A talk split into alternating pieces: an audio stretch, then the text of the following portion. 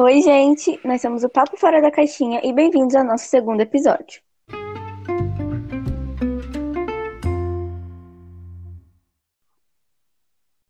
Prazer, eu sou a Bia e hoje nós iremos falar sobre educação sexual nas escolas, junto com a Mariana e a Heloísa, e ainda teremos uma convidada especial. Olá, meninas! Que prazer estar aqui com vocês no Papo Fora da Caixinha.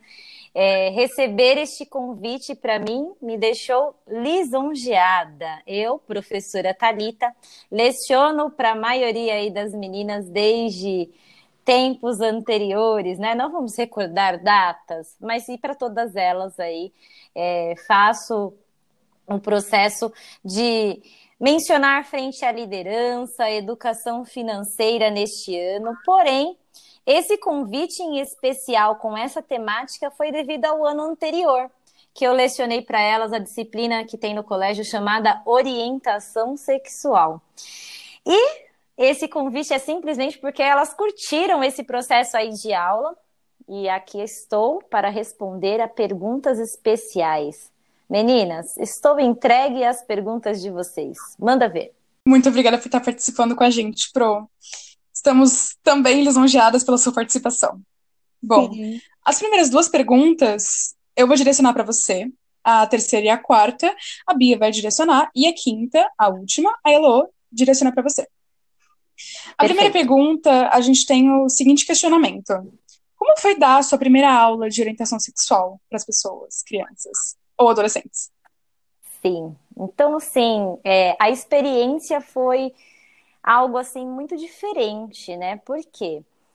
Para falar sobre a educação sexual na escola, muitas vezes, né, acaba sendo um tabu de assunto nos lares, nas casas.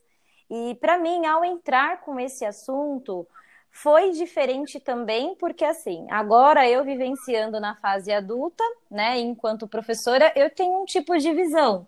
Porém, é, quando eu era também, me fez, me fez lembrar muito de quando eu era adolescente. E quando a gente é adolescente, tem determinados assuntos, ou pré-adolescente, que a gente fica meio receoso de falar, de mencionar.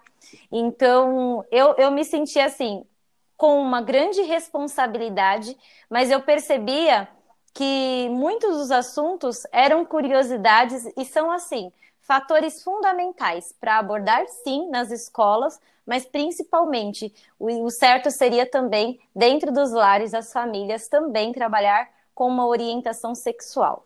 Então, Pro, você disse que acaba sendo um tabu para muita gente.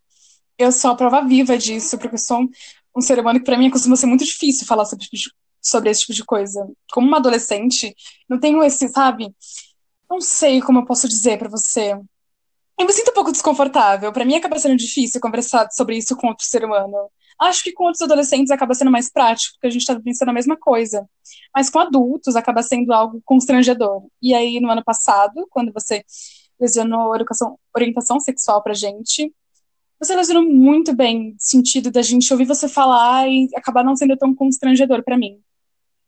Sim, e aí a gente pega no seguinte fator, né? Quando nós começamos lá no ano anterior, eu me lembro exatamente que a gente foi no viés do quê? Do que, que é uma orientação. E quando a gente fala sobre sexualidade, os diferentes, é, as diferentes ramificações, né? Então a gente trabalhou com variados assuntos, desde a questão é, dos órgãos genitais também, que a gente mencionou a respeito, e da importância do autocuidado, a importância de, de também conhecer e saber respeitar, né? E da importância da gente saber também é, os limites nas relações, porque assim, é, quando a gente está num ciclo de adolescência aí, a gente tem os hormônios à flor da pele, é, tem a questão de que nem você falou, é, da timidez, ou fica meio receoso, ou de uma certa maneira acaba ficando meio constrangido no processo. Só que, na verdade mesmo, é, é devido acho que culturas anteriores é, ter, não terem esse hábito né, de, de orientar. Eu me lembro perfeitamente Sim. que também no meu ciclo de adolescência, como eu disse antes, não era um fator, por exemplo, que era é, tão abordado nas escolas, era pouco. E também é, na, na minha família tinha né, o receio aí de ser colocado esse tema é, em abordagem, porque não quer dizer que um tipo de aula que nem esse, a gente vai ficar falando, por exemplo, é, sobre relações sexuais, né? É aí que as pessoas confundem. Quando a gente trouxe lá atrás, é exatamente isso, né? É a gente saber que é, a gente tem a questão dos gêneros, como a gente trabalhou e abordou em aula, que nós temos o respeito corporal, que nós temos diferenças em relação ao nosso corpo e o principal de todos eles, né, que nós somos líderes aí que devemos praticar, como eu disse anteriormente, essa questão do autocuidado, essa questão, é, se, nós nos, se nós aprendêssemos a nos tratar como presentes, porque nós somos presentes, né? É, nossa vida é, é, um, é um privilégio a gente viver, ter saúde, ter todo um, um, amparo, ter toda uma oportunidade. Se a gente trabalhar assim também, ter, trabalhar não, mas se a gente é, focar na prioridade que o nosso corpo é, é algo muito importante, muito especial, automaticamente, inclusive esse assunto que normalmente tem muitos jovens que acreditam que orientação sexual é só para falar sobre relação sexual, mas relação sexual vai ser o quê? Uma consequência lá da frente, que na adolescência, na verdade, é mais a curiosidade. E que bom que tem essa questão da curiosidade. É importante sim saber se instruir, porque o nosso corpo ele não é um objeto que a gente faz, é, que a gente tenha um processo aí de vulnerabilidade, que a gente acaba, de repente, passando por um processo de uma entrega ou de uma doação. É, passando adiante sem saber com quem está lidando e tudo mais. Não é isso, é um respeito, é um cuidado. Então, por isso que não tem que ser constrangedor, tem que ser sim necessário e educativo para que a gente compreenda, para que a gente respeite e para que a gente é, saiba também se amar e se autocuidar. Bom, como você já respondeu a nossa segunda pergunta, que era como você fazia para o assunto não ser tão constrangedor, eu já vou pular para a terceira e a Bia já pode direcionar ela para você. A nossa terceira pergunta é: é necessário a orientação sexual em todas as escolas e o porquê?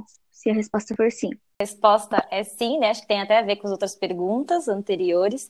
Com certeza, porque nós precisamos encarar é, essa disciplina como um fator fundamental aí para o nosso processo de ciclo, respeito, organização e maturidade também. Então, a orientação é, auxilia muito nesse, nesse fator que o, que o respeito é a base de tudo, né? E é fundamental aí no processo. Então, com certeza, é super válido e necessário.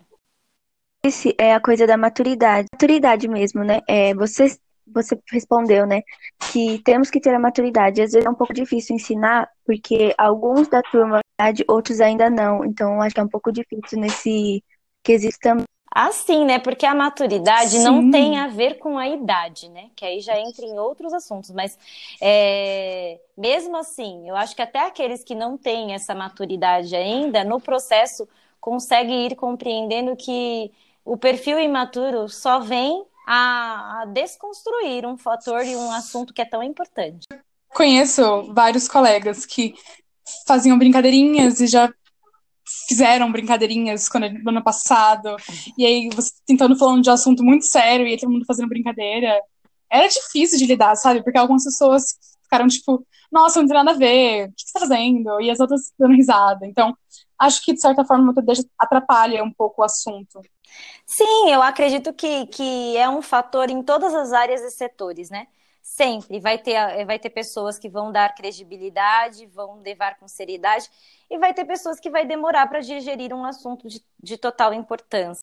Sim. Assim, no meu ponto de Perfeito. vista, é, as pessoas é, deveriam ter mais. Não, às vezes, tipo assim, tem muita gente que, em salas mesmo, elas brincam, né, como as meninas falaram, mas eu acho assim que, ao meu ponto de vista, as pessoas elas têm que ter respeito e educação e um pouco de é, entendimento sobre aquele assunto, porque querendo ou não, aquilo não é para prejudicar aquela pessoa que está aprendendo isso, o aluno, né? É para que futuramente não aconteçam coisas que você possa se arrepender no futuro. Que ter uma orientação dentro e fora de casa é importante? É fundamental, né? Porque um complementa o outro. Eu diria que é como um, uma soma das partes, né? Então, é um processo total sinérgico aí. Ou seja, quando a gente tem um fator de orientação dentro do nosso lar e quando a gente também recebe o tipo de orientação é, na escola, é só, tem, só tende a ganhar, porque com certeza vai abrindo a, a, a, visão, os horizontes e as possibilidades em torno do nosso conhecimento e também em torno aí do nosso autocuidado. E como você disse, né, o autocuidado, o conhecimento, eu acho que é, as escolhas são cada um que faz, só que o conhecimento, a pessoa sabe se é certo ou errado, agora a escolha, ela que faz. A gente recebe o conhecimento de uma pessoa que já tem um conhecimento grande disso, então, ah, eu não sei nada sobre assunto, mas a Telica sabe muito sobre ele. Então ela transmite o conhecimento dela para mim e eu faço a minha escolha. Igual ela fez Exato. dela um dia. Como educadora, você acha que aprender sobre isso influencia positivamente ou negativamente no futuro das pessoas que aprendem com você? Bom, a minha esperança é que eu influencie positivamente, né? Eu acredito assim que negativamente tudo depende do ponto de vista, né? Que aí é um paradigma. Então, assim, no ciclo, a minha intenção realmente foi abordar assim com maior transparência o, os assuntos como um todo que impactam na disciplina, porque essa é uma disciplina que no nosso colégio começa a partir do sexto ano, que antes não tem. Então, assim, é, por, para esse primeiro contato, né, à medida que vai passando as turmas, vão, vir, vão entrando assuntos diferentes. Mas nesse contato inicial, é, eu penso que foi fundamental aí trazer variados assuntos, né? Então a gente falou sobre é, sobre sexo, de, de sexo feminino, sexo masculino, sobre os gêneros mesmo, né? Então o heterossexual, o pansexual, é, e vários outros fatores. A gente também abordou sobre essa questão da, da sensibilidade que as, que as meninas, né, as futuras mulheres aí têm, dos meninos também que têm diferenças aí, obviamente não só é, voltado a genitais, feminina e masculina, mas também é, sobre os fatores que eles passam também sobre a questão emocional. Então, mediante a isso, eu acredito que se o pessoal mesmo assim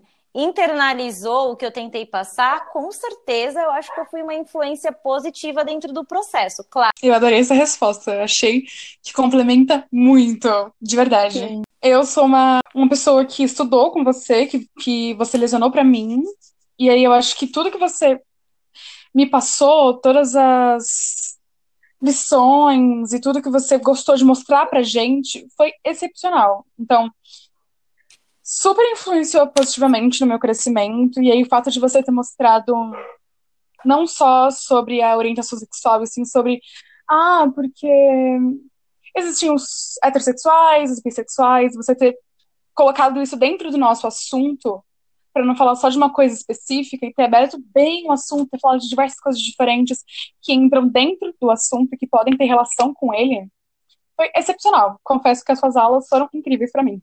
O meu contato com orientação sexual não foi diretamente com você, mas é, eu acredito que é a primeira vez que eu tô tendo aula de orientação sexual. Não tive em nenhum outro ano, e eu posso dizer com, com certeza que isso está influenciando positivamente sobre mim. Porque, assim, muitas coisas que eu não tinha conhecimento, agora meu, meu olho totalmente mudou, né, sobre isso. Eu não vejo mais como se fosse uma coisa negativa ou errada, por exemplo e tenho mais autoconhecimento sobre mim e sobre os assuntos abordados em orientação sexual. Então, eu digo que sim, é, aprender sobre isso é totalmente positivamente, nunca negativamente. Agora vai de pessoa para pessoa, né? Tem gente que se vê de uma forma negativa, costuma ser por causa da família mesmo, que costuma mostrar isso como uma forma negativa. Acho que ninguém aprende nada sozinho. Então, ah, eu ouvi falar que falar sobre orientação sexual é extremamente negativo, isso, isso e aquilo. Então, vai de pessoa para pessoa, de conhecimento para conhecimento. Sim. É verdade. Se o paradigma for negativo, né? Não adianta. É. A pessoa vai continuar Sim. com esse perfil negativo, e isso não só num assunto tão importante quanto esse, mas em vários outros assuntos perante a nossa vida. Mas, é, referente às aulas desse ano, é, concordo muito com a Elo, ajuda muito a a se autoconhecer, né? Muito obrigada. Eu acho que é um privilégio muito grande vocês terem esse tipo de canal e contato e abrir a mente mesmo dos jovens nesse sentido. Estamos na nossa reta final de entrevista. Então, eu já agradeço novamente pela sua participação e agradeço muito pelas respostas que foram extremamente esclarecedoras para a gente. Foi essencial para fazer o nosso podcast. Muito obrigada. Sim, professora, foi perfeito. Imagina. Acho que não poderia ter ficado melhor, porque o jeito como Sim. É, o jeito como você fala assim, é, explicando mesmo assim, é perfeito. Obrigada. Obrigada a vocês. Sim, exato. Eu também sou muito Fechamos? Grata. Só um segundo. Também sou muito grata e eu espero muito que as pessoas que escutem nosso podcast também se sintam ajudadas com essas perguntas, né? E que procurem saber mais sobre o assunto. É isso. Sim. Informação tá bom, é então, vida, gente. né, menina? Sim, professora. Sim. É a única coisa que ninguém pode tirar de você, o seu conhecimento. Complementando o que a Elo disse, eu também nunca tive aula de orientação sexual. Só esse ano que eu fui ter. E eu nunca tive aula com você na disciplina de orientação sexual, mas eu tenho certeza que, como a Mariana disse, e como outras integrantes do meu grupo também disse, você foi uma das melhores professoras. Bom, depois da nossa entrevista com a Thalita, nós vamos trazer umas pesquisas que nós fizemos. Primeiro, é, trazendo uma síntese. A educação sexual nas escolas é um assunto um pouco delicado, existe a base de possibilidades e limites. Precisamos do ensinamento, do conhecimento. Os números dizem que os adolescentes que têm educação sexual nas escolas começam a vida sexual mais tarde. São cuidadosos e escolhem melhores parceiros. Um pouco sobre a necessidade do nosso entendimento, da nossa orientação. Que realmente é extremamente importante. As pessoas que não costumam ter contato com orientação elas não sabem o que fazer. Então, ah, eu posso fazer o que eu quiser, ou eu posso escolher qualquer pessoa, ou é algo simples de se lidar. E não é algo simples. Acho que, na minha opinião, é algo muito maior do que a gente acha que é. Não existe uma idade fixa para se iniciar sua vida sexual. Isso vai à escolha de cada um e da consciência também dos nossos familiares. Mas isso vai de família a família e de cada um.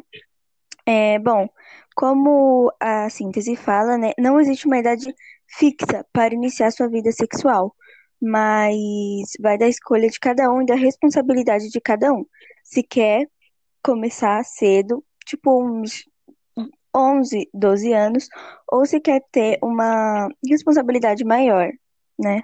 Na maioria dos casos, os adolescentes não contam a família quando e com quem iniciaram sua vida sexual por medo de serem julgados de ter que terminar seu relacionamento.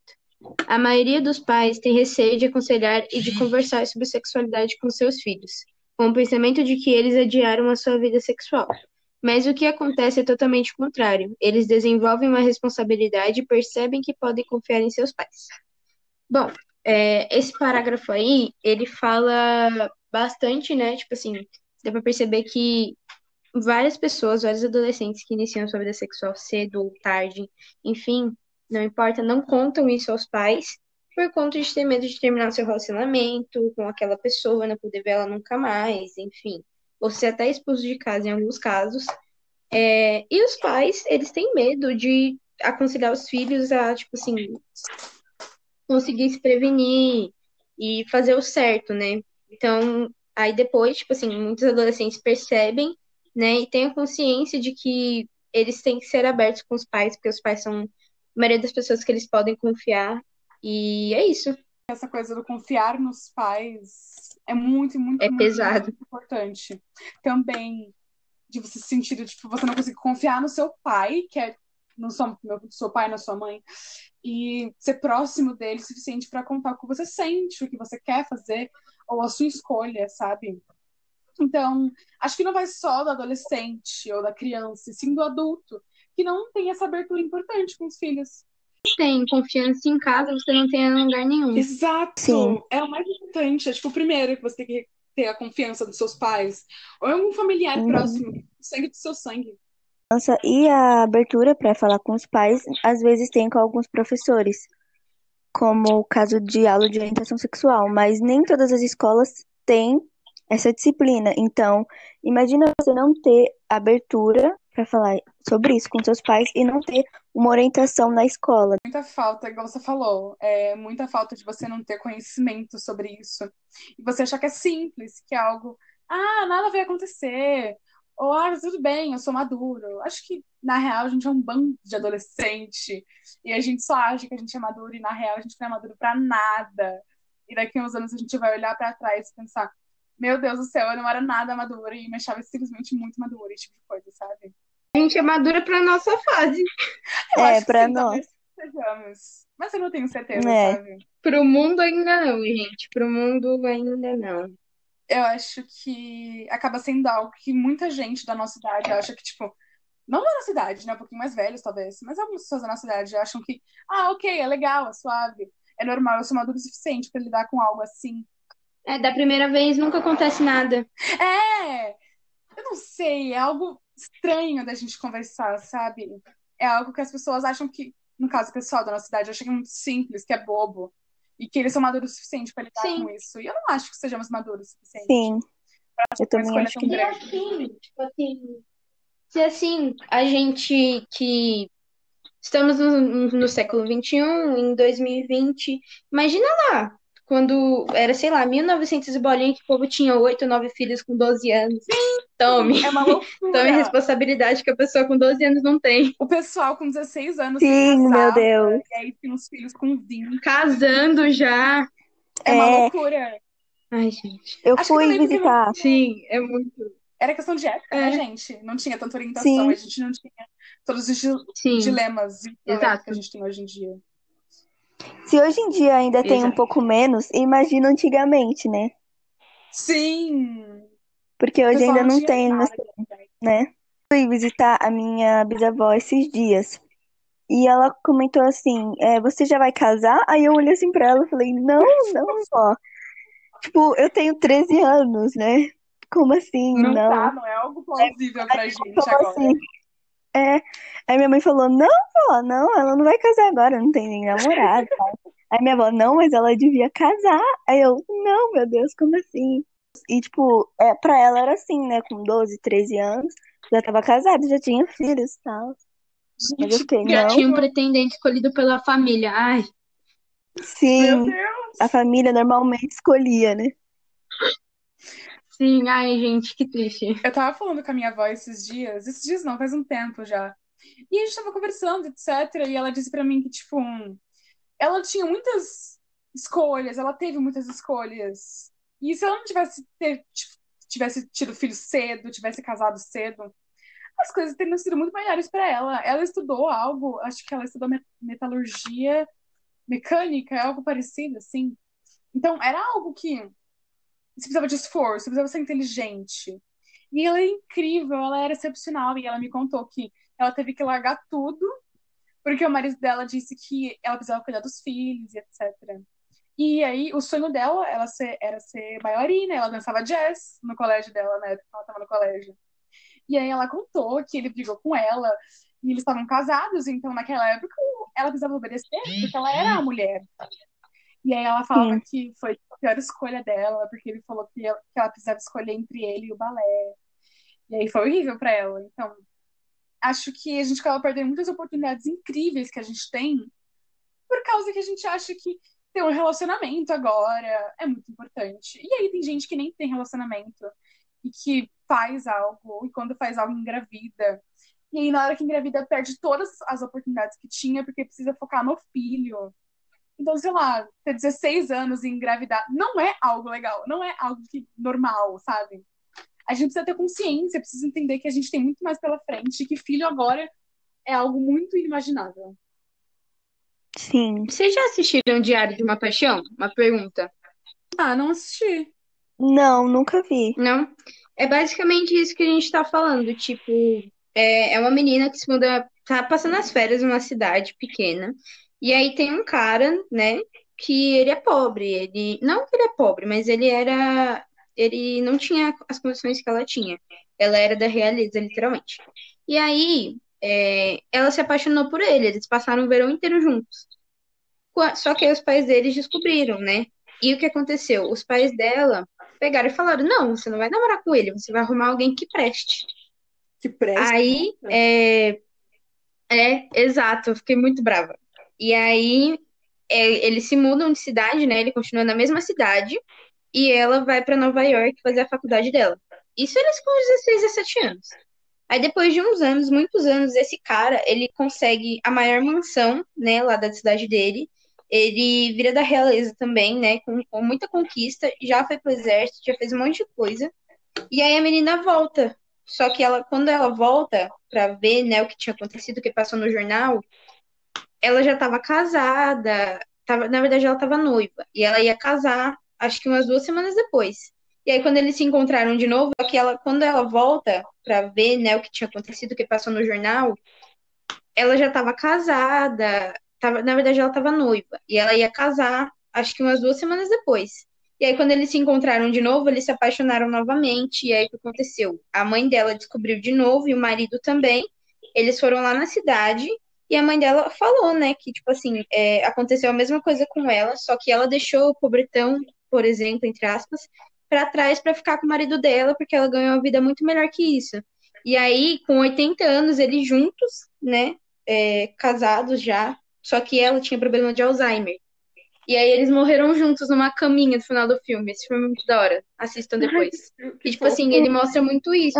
É, essa, essa privatização que os pais tinham sobre os adolescentes naquela época, de escolher com quem eles casam, com quem eles fazem isso, com quem eles fazem aquilo pesado, mas é bem bonito esse filme. Depois assistam. Sim. Olha, você falou da privatização. É, eu acho que é muito diferente você ter um relacionamento bom e saudável com seus pais e você poder conversar com eles e eles poderem tirar escolhas do que eles te colocarem numa caixinha e aí falarem, você só pode fazer isso, Exato. isso. E aí você não vai ver na minha casa se você fazer isso, isso, isso. Muitos pais descobrem a opção sexual dos filhos. Opção não, porque eu não acho que é uma opção, né? mas descobrem que os filhos não são. Estão dentro o que do eles padrão. pensavam que é.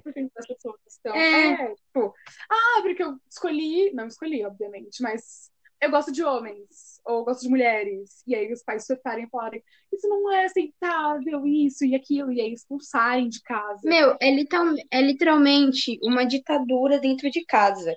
E para o lado da religião que muita gente entra, tipo assim, por exemplo, o catolicismo, todo mundo fala que a pessoa que é da comunidade LGBT que não gosta, tipo assim, que o hétero que, o, que as pessoas héteros elas saem fora do padrão, vão ser lésbicas ou bi, que eu primeiro não acho que as pessoas se descobrem assim do nada, elas já têm isso para elas, e é uma coisa delas e elas Sim. É, então, e no momento da vida delas elas decidem mostrar pro mundo quem elas são.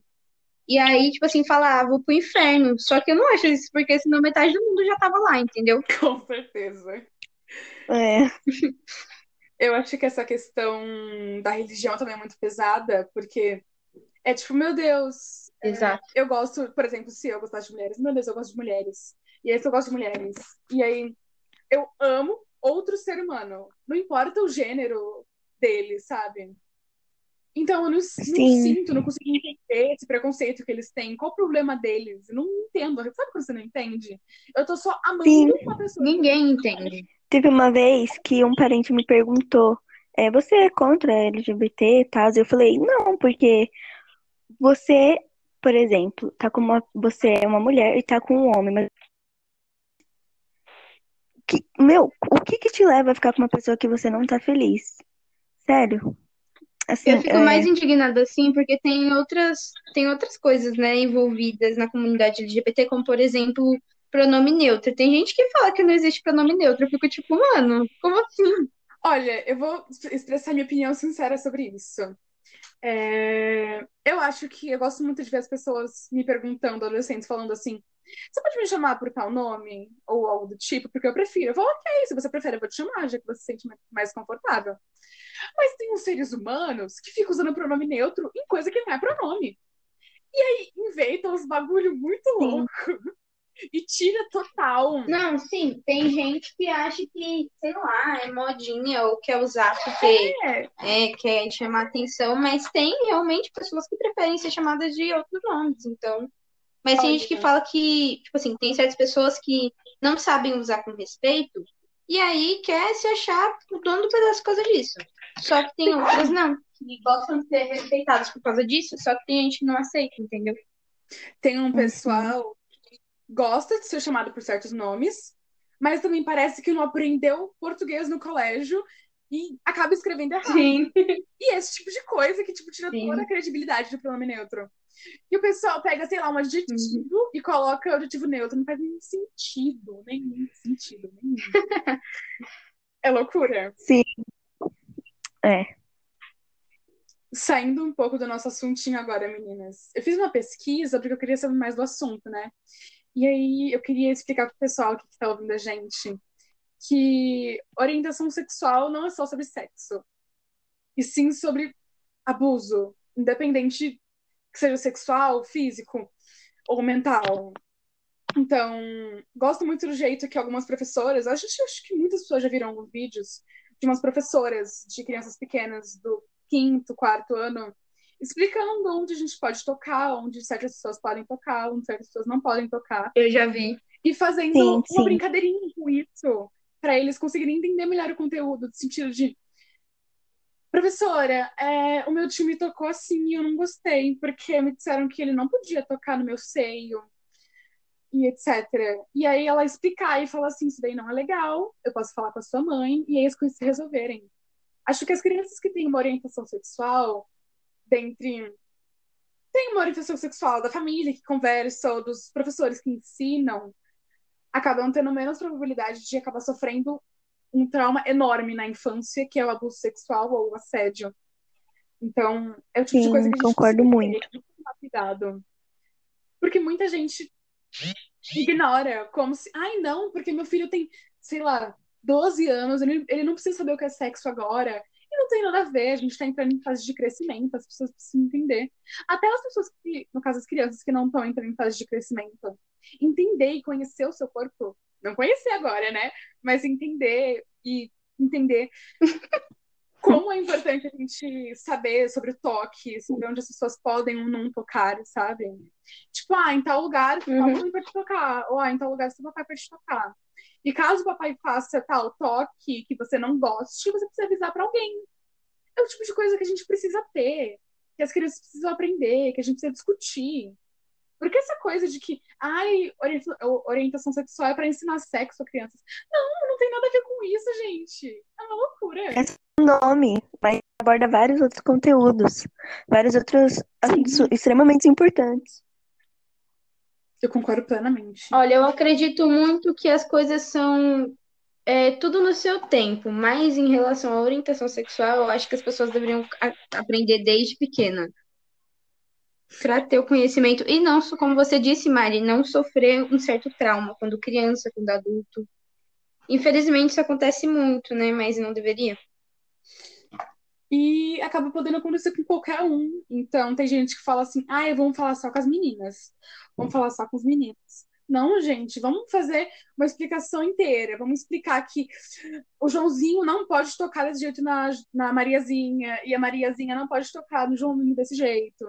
Esse tipo de coisa, porque realmente acaba se tornando algo que a gente não entende quando a gente é mais velho e que muitos homens acabam ignorando, porque ninguém chegou neles e falou assim: você não pode fazer isso, ou você não pode tocar nesse lugar, porque é ruim. Sim.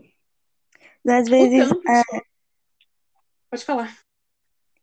não, não. Eu perdi aqui, ó. O raciocínio. É, Então, é, muitas vezes, muitos homens velhos e estranhos, esquisitos, surtados, loucos, acham muito plausível enviar para uma mulher no meio da rua ou tocar nela no meio da rua, o que é algo muito estranho que eu condeno. Então, nenhum chegou, nenhum pai, nenhuma mãe chegou nele e falou assim: você não pode fazer isso porque é uma mulher, é um ser humano. Você não pode fazer isso porque causa desconforto. você pode machucar uma pessoa, ó, parecido.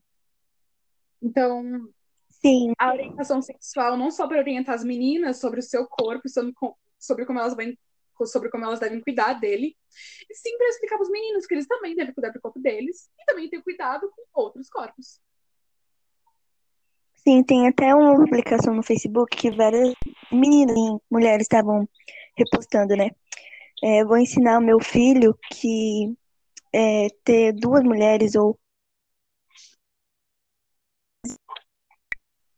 E, tipo, essa frase tá. Meu Deus, engloba tudo.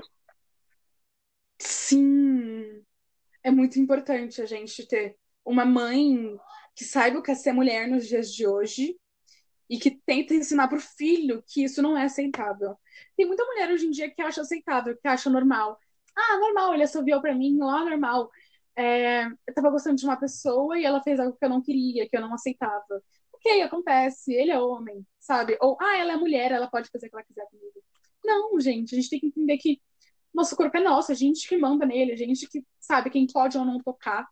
E a gente tem que decidir, a gente tem que aprender que, ok, eu não gosto disso, então você não vai fazer isso porque eu não gostei.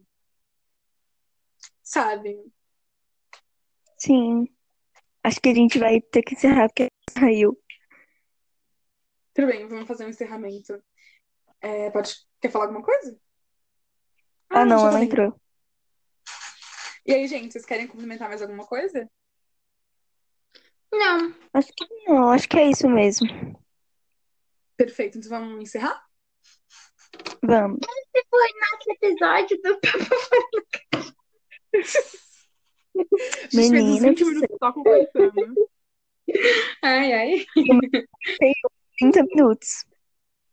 Eu acho que vai passar dos 40 minutos que a gente tinha falado. Viado, espero que não. Tá bom, gente, vou finalizar. Qualquer coisa eu dito lá. Eu vou falar, tá bom? Então, gente, a gente já tá na.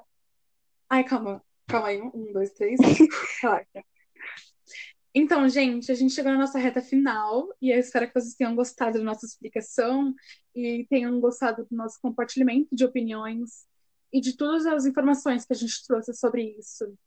E sobre como é importante, sim, existir uma orientação sexual nas escolas. E não sou só eu que sou uma adolescente falando isso, nem as meninas. Também foi uma professora formada que entende do assunto. Espero que tenham entendido e tenham gostado do nosso podcast. Muito obrigada. Tchau. Tchau. Tchau, gente. Obrigada. Beijo, meninas. Tchau. Agora sim. Beijo. Beijo, beijo.